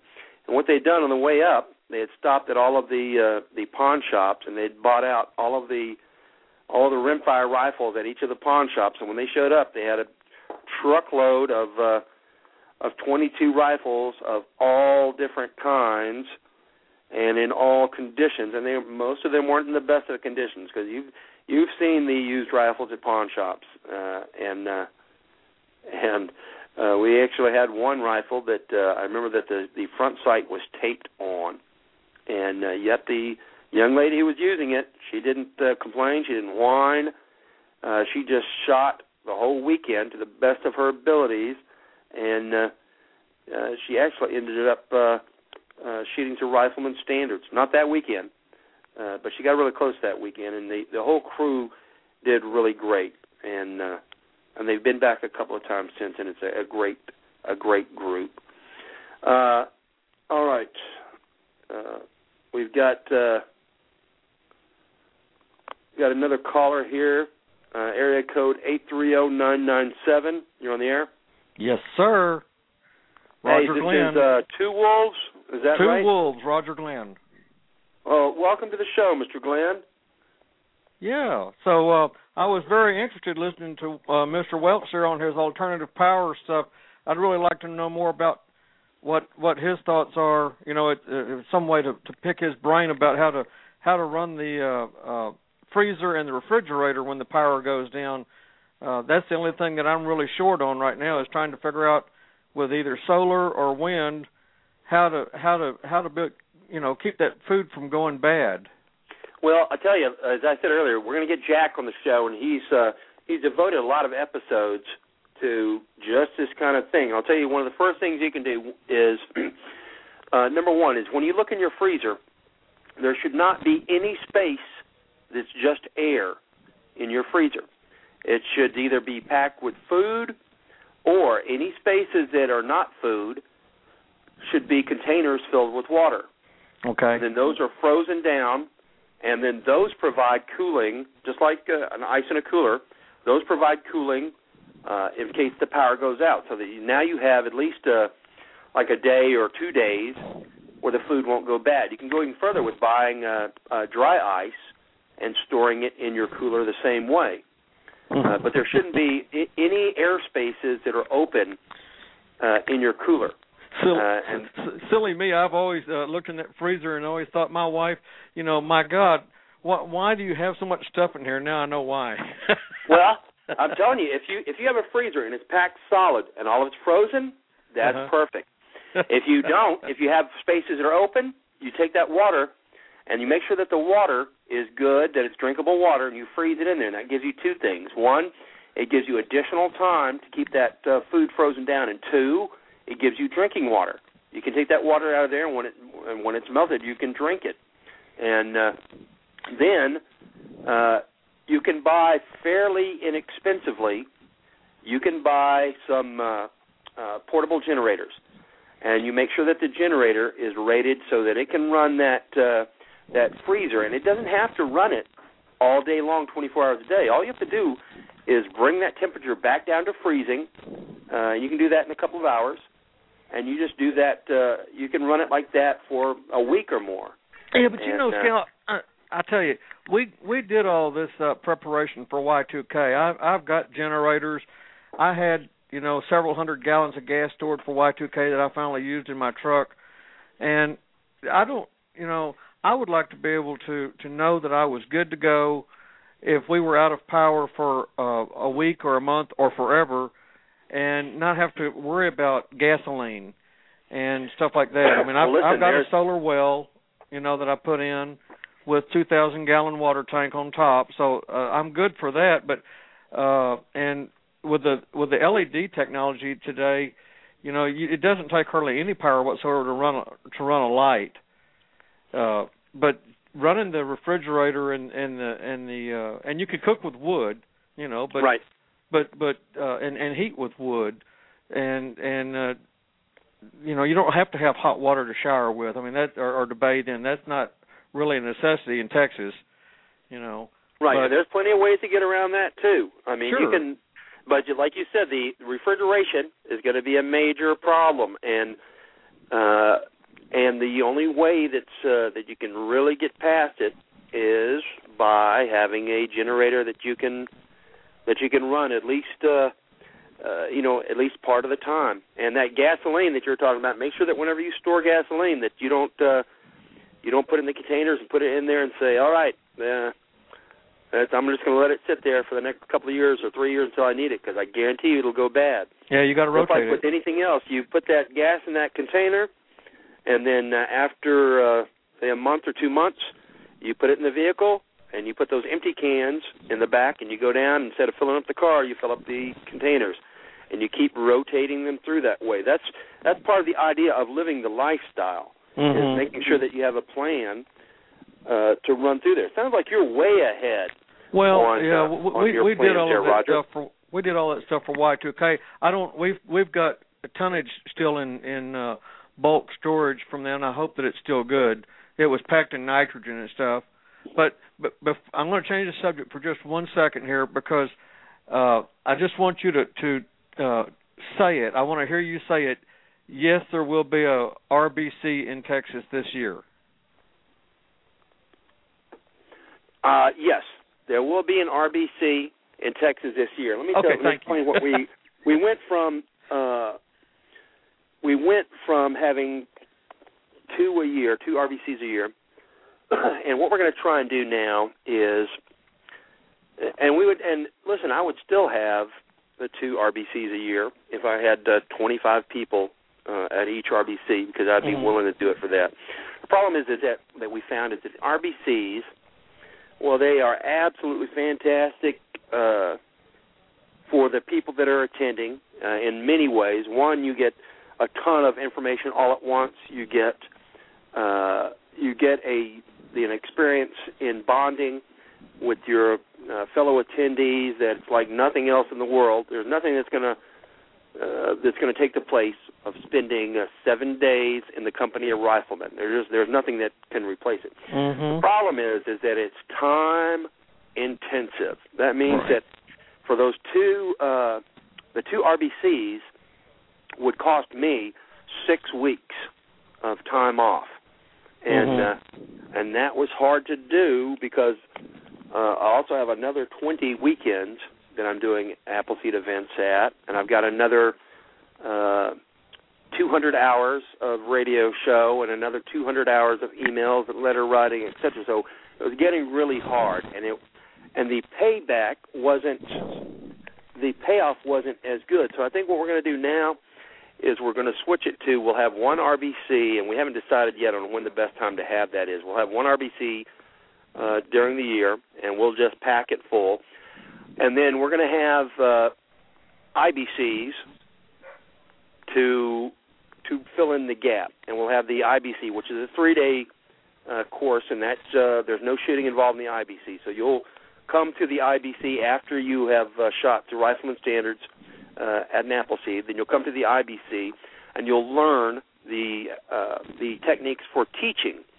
And then the following weekend will be an Appleseed, and you'll teach at that Appleseed, and uh, and that will that will fill in part of the gap for uh, for creating instructors. But uh, and there's been talk across the program of eliminating RBCs altogether, but uh, so I think that would be a mistake too because That that's what I was afraid was happening was there wasn't going to be one, and I missed my opportunity by not coming to the last one in Davilla. no, no, I, I I guarantee you that as long as uh, as long as I'm an instructor here in Texas, we will have an RBC at least once a year, and uh, and I tell you what I'll do is uh, is You know, I will. We we I had a discussion on uh, we had a discussion on trying to get one up here in Fredericksburg somewhere, and you know I don't know if that's is still on the the thought process of some of the people here or not. Yes, yes, we're still we're still discussing that. We're still uh, we're still looking at that as a possible uh, situation. And uh, my thoughts on that was having one in the summer because there are a lot of folks uh, in college and in school that uh, would like to attend also. And Mhm. the only way that they're going to be able to make an RBC is to have it in the summer. Uh, and the summer in Fredericksburg uh, here is quite pleasant. And, Yes. Uh, yeah. yeah. I spent a lot of time. I spent uh I probably spent altogether about 60 or 70 days at Enchanted Rock in the summer. And uh uh so so I'm familiar with that uh with that area and the temperatures and stuff. We'll work one out and I'll tell you what I'll do is I'll I will talk to you directly in the next uh I'm writing it down here in my notes in the next uh week or so about about seeing how to make this happen and uh and how to make it the best situation for everybody involved. Okay. All right. Uh, so I'm writing here in my notes that I'll call you. Uh, well, I'll call you. Will you be around this weekend? I'll call you this weekend. Yeah, you can call me, uh, but call me on my cell phone. You want that number now? Uh, no, I tell you what. You, I don't. You don't have to give it to me over there. I don't mind Just, giving it to you. uh, uh, okay, go ahead. It's eight three zero four five six three six six five. Okay. All right.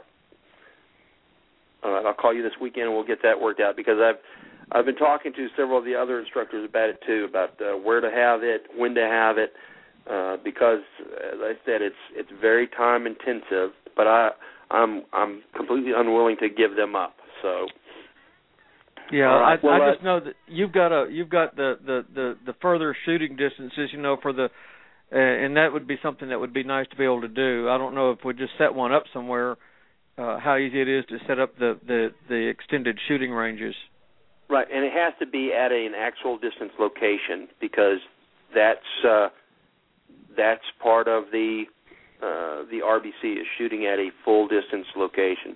Uh-huh. But I'll talk to you more about that uh, this Okay. weekend. All right. Do you have anything else you'd like to get out?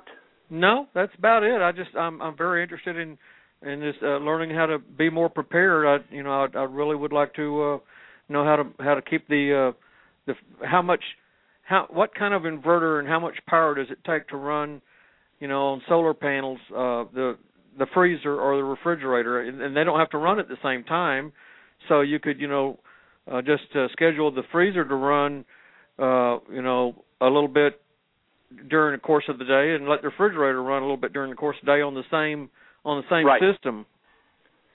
You right. know, well, I'm just- writing that down also, and I, I'm going to send that to. Uh, uh, I'll have that uh, as part of the questions for Jack when he comes. Make sure that you look at that you look at the uh, at the show because what I'll do is I'll post the.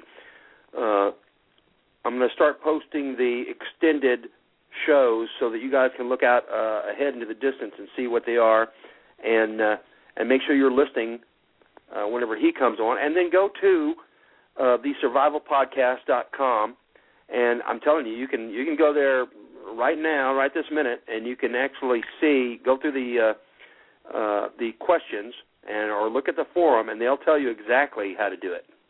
survivalpodcast.com. Right, and he- there's a forum connected to the website, and you can go in there, and they have all of the. Believe me, they've been talking about this for a couple of years.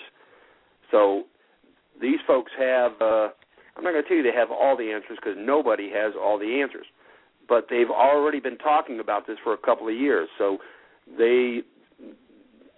Believe me, a lot of folks have already asked the question that you're asking because I've heard them ask Right. it before uh, during some of his shows, and uh, they'll have the information there. Well, you know, part of what what your show about tonight is is something that I've always felt. Uh, uh, it, it's it's a mentality, a, a mindset that you have to have, and the mindset is, am I a survivor or am I going to be a victim? You, you're only going to be one or the other.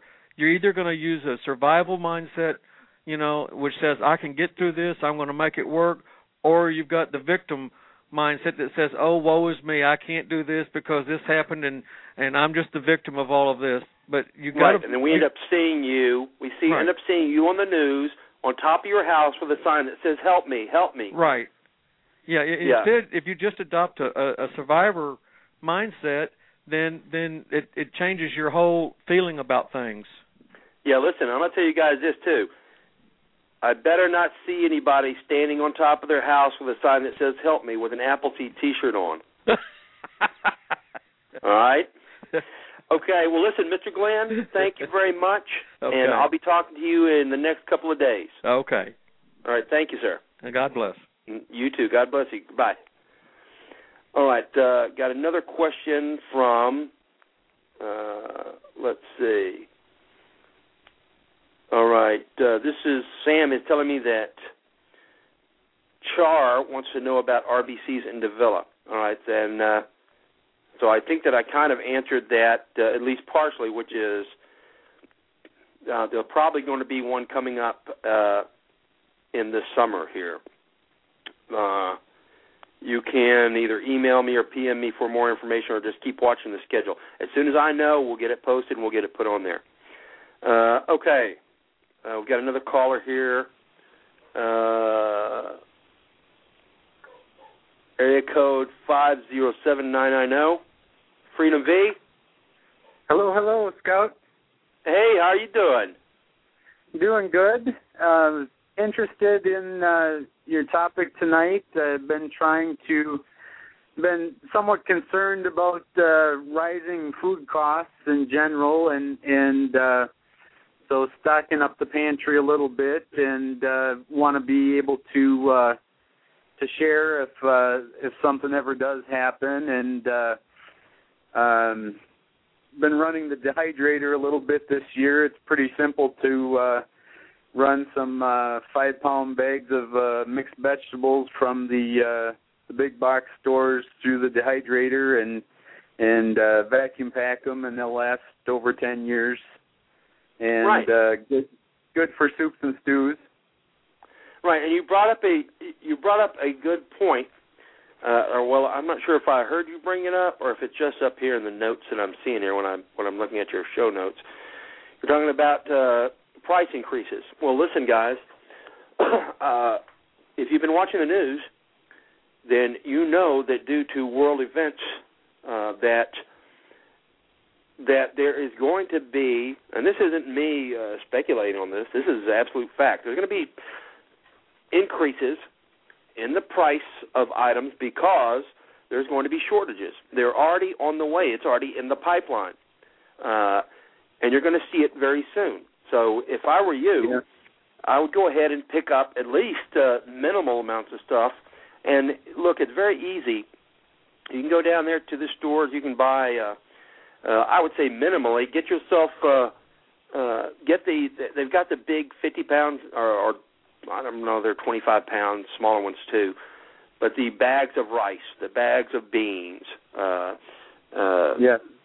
bags of uh, containers of flour, etc., stuff like that, and then uh, uh, at least have them bought, and then uh, and then look up uh, the ways to store them correctly. And one, and that's one of the things that will that Jack will be talking about uh, when he comes on is how to store food correctly for long term.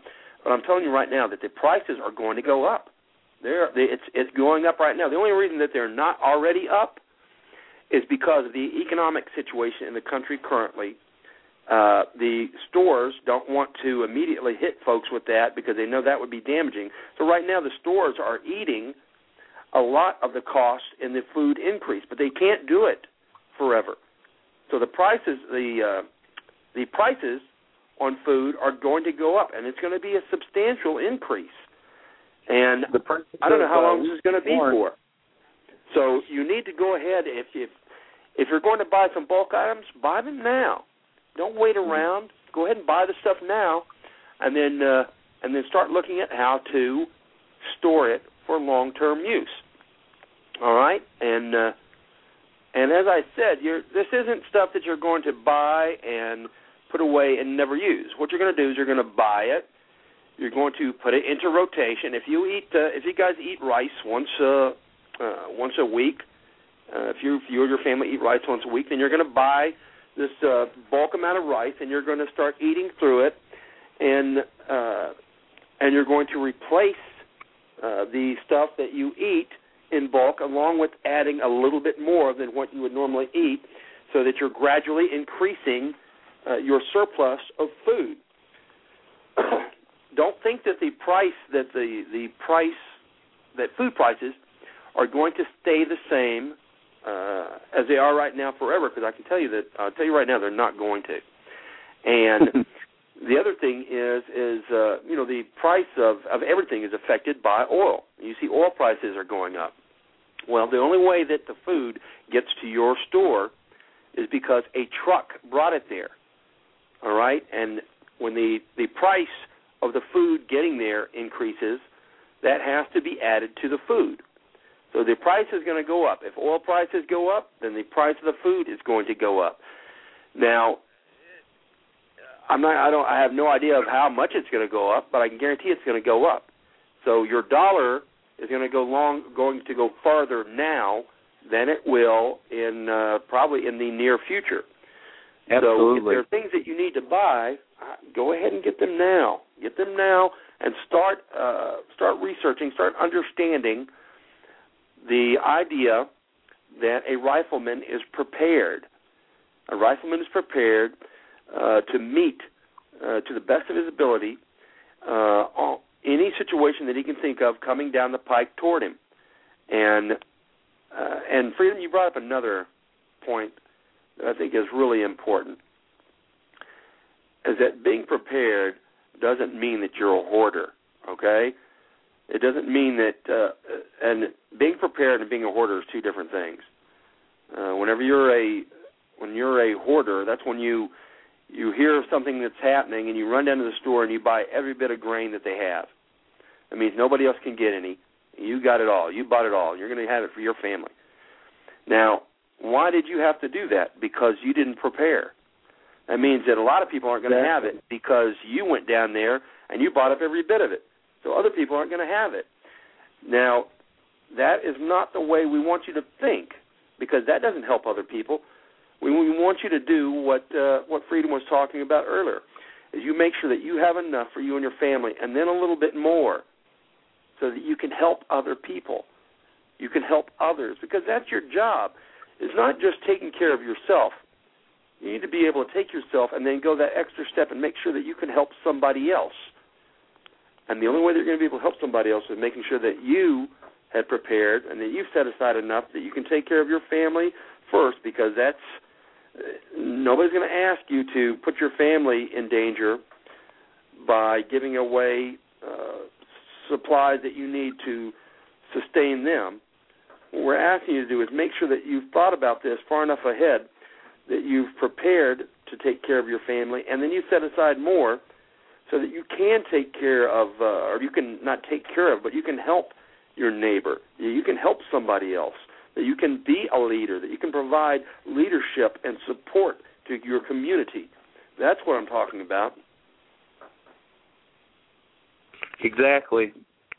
The uh, one of the other things we try to do is uh, turn the thermostat down and uh, or turn the break. We haven't actually turned the breakers off, but uh, in in the winter, but uh, uh, turn the thermostat down and uh, and just heat with the uh, the fireplace. And if, if someone that's uh, heating the whole house with wood, that's uh, they don't have to worry about. Uh, but if you're heating with uh, gas or electric, if you don't have the uh, the electricity for the furnace blower, you need to be able to figure out what you're going to do if uh, if that's not available for those one to three days with a with a winter storm or something like that.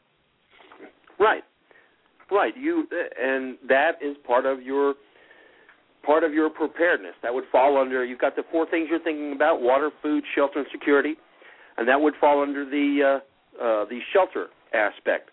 Is uh, are you able to keep yourself warm in a situation where your power is out? Because this has happened to a lot of people. It even happened here in Texas okay, in Texas. Mm-hmm. Why did it happen here? Because the electric companies in Texas uh, decided that uh, since it never freezes here, they would put their cooling towers outside. You know, other people keep them uh, in the, in a building where they can be warmed and stuff. In Texas, they figured it wasn't going to freeze, so they have their cooling towers outside, and they froze. So you had uh, the rolling blackouts uh, throughout the uh, the freeze that we had, the sustained freeze, and you had everybody talking about uh, how they were cold because it was 15 degrees and uh, there was no electricity to provide for heat. So, can you go through that? Can you could you go through that for a week? Uh, could you go through that? Well, first of all, for a day, and then for three days, and then for a week, and then for two weeks. Can you get past that? Do you have some kind of a plan? Because that's what you got to Yeah. have is a plan. You you have to have thought about this because if you wait until the power goes out to start thinking about it, uh, you're in the wrong place, man. And there are plenty uh, of ways to prepare for this. There are plenty of things you can do uh, to prepare for this. You can, uh, at the very least, you could purchase uh, one or two of those uh, uh, kerosene heaters that they make and then get yourself uh, five or ten gallons of kerosene. All right, that'll get you through the the one day or the three day events that we're talking about. All right, now you're prepared for that. Now, get ready for the week. Now think about the week. So you're living a lifestyle where you're you're not rushing out at the last minute to prepare for things. You're thinking about them now, today, when it's warm, when the electricity's on, and you're thinking about how to what what would happen if the electricity was off, if there was no heat. If you went over to the water uh, spigot to the uh, the kitchen sink and pulled on the handle and nothing came out. Okay, how can you can you deal with that for a day? Can you deal with that for three days? What about a week? You need to figure out how to do this. If you can't uh, get out of your, uh, if you can't get to the store to get food, are you good for today? Uh, are you good for three days? Are you good for a week? You need to figure this out. Uh, there's all kinds of things that could happen. Uh, as I said, there's there's everything in the world that could possibly happen, and you you don't need to look at every single thing that could happen. You just need to look at your end and say, were were anything to happen, whatever it is, situation X Y Z. Uh, am I able to take care of myself for a day? Am I able to take care of myself for three days? Am I able to take care of myself for a week? Uh, it could be anything. You know, there's uh, uh, there are situations where, and one of the things that I, that I worry about at times is uh, is uh, say there's a another outbreak of flu, right? And I'm not talking about the uh, uh, whatever the the the fake one was uh, just recently, SARS. That's what it was, where you where they kept uh, joking about you actually have a a one in uh, one hundred thousand chance of actually getting sick. That's how dangerous it is. Uh, I'm talking about something serious where you don't want to be out at the store rubbing shoulders with people whenever something like this happens. You want to be able to stay in your home and uh, and have the least exposure, the least uh, uh, the least possibility of, of coming across somebody else that's sick. And the only way you're going to do that is by staying at home and staying uh, away from other folks. Can you do that for a day, for three days, for a week? Well, you better figure out a plan. You better get ready to do that. It is a good idea to have some of the uh, the filter masks, the uh, N95, uh, for uh, is what we. I'm also a, a registered nurse, and that's what we use for to protect yourself from tuberculosis or or uh, uh, respiratory problems. Right. Well, you know, at the very least, you can just they sell them at the uh, at CVS and stuff like that. You've got the the little uh, uh, paper and cloth mask that you can put on. Now, is that going to protect you from everything? No, it's not. But it's the same difference as whenever you are whenever you're looking at say the the fourth element of uh, survival, which is security. All right, you have the first, the very basic thing of locking the doors to your home. Is that going to stop everybody? No, there's no way it's going to stop somebody who's determined. But it's going to stop the majority of instances of the most likely possible instances, and that is somebody coming past your house, walk up to the door, and trying the handle. If it's open, then they go ahead and they slide in to see if they can steal something. If you're in there, they may decide to hurt you so that they can get away. All right. Now, how can you how can you stop that? You have the doors locked. It does, like I said, it doesn't prevent everything, but at least it prevents that a whole first tier of folks from causing you trouble. Uh, if you get the uh, paper mask and you wear them, if there's some type of uh, uh, biological or illness thing, if you wear the paper mask when you're out or the cloth mask, it's not going to protect you from everything, but it's going to uh, it's going to take away that first tier. So these are the things that you need to think about as uh, as a rifleman. Now, the show hasn't been about uh, calling a line or about promotions or anything like that tonight. All right. And the reason why is because I think this is just as important as many of the other things that we do. The Appleseed folks, the cadre, the instructors, the members, are very special folks and because of because of the the leadership that they've shown, they need to understand that they have a responsibility uh, to their nation that goes further than just uh, than just talking about Appleseed, just instructing at Appleseed events. It means that they need to be ready to make sure that their families are taken care of, that their home is taken care of, and that they have a the ability to step up in certain situations to provide leadership in their community. In their community. So uh, keep watching because we're going to have uh, we're going to have folks on in the future to talk more about this, and uh, we're going to have quite a few other guests uh, upcoming in the next uh, in the next several months. Uh, one of the things I'd like for you guys to do is uh, we're going to have a show, upcoming show in the next couple of weeks about uh, law enforcement and law enforcement attendance at Appleseed events. We're going to be talking to law enforcement folks. If you guys have law enforcement folks that have attended your events, then we'd like to hear from them and uh, just keep a watch for that show because we'd like for you to get those folks. Uh, uh, we'd like for them to call in. If you have somebody that would like to talk about it, then be sure and PM me so that we can get them scheduled to be a guest on the show. All right, thanks everybody that uh, that uh, helped out tonight. Uh, I'd like to thank you, Sam. Uh, great job tonight on the on the call screening, and uh, and thanks to everybody else who called in there with their questions and comments, and thanks to the folks in the live chat. Uh, Sam, once again, thank you, sir. Oh, thank you for the privilege, Scout. And uh, we will see everybody uh, next week, 7 p.m. Central Time. Thank you all. God bless uh, to you all, and I will see you next week. Good night, everyone. Good night, all.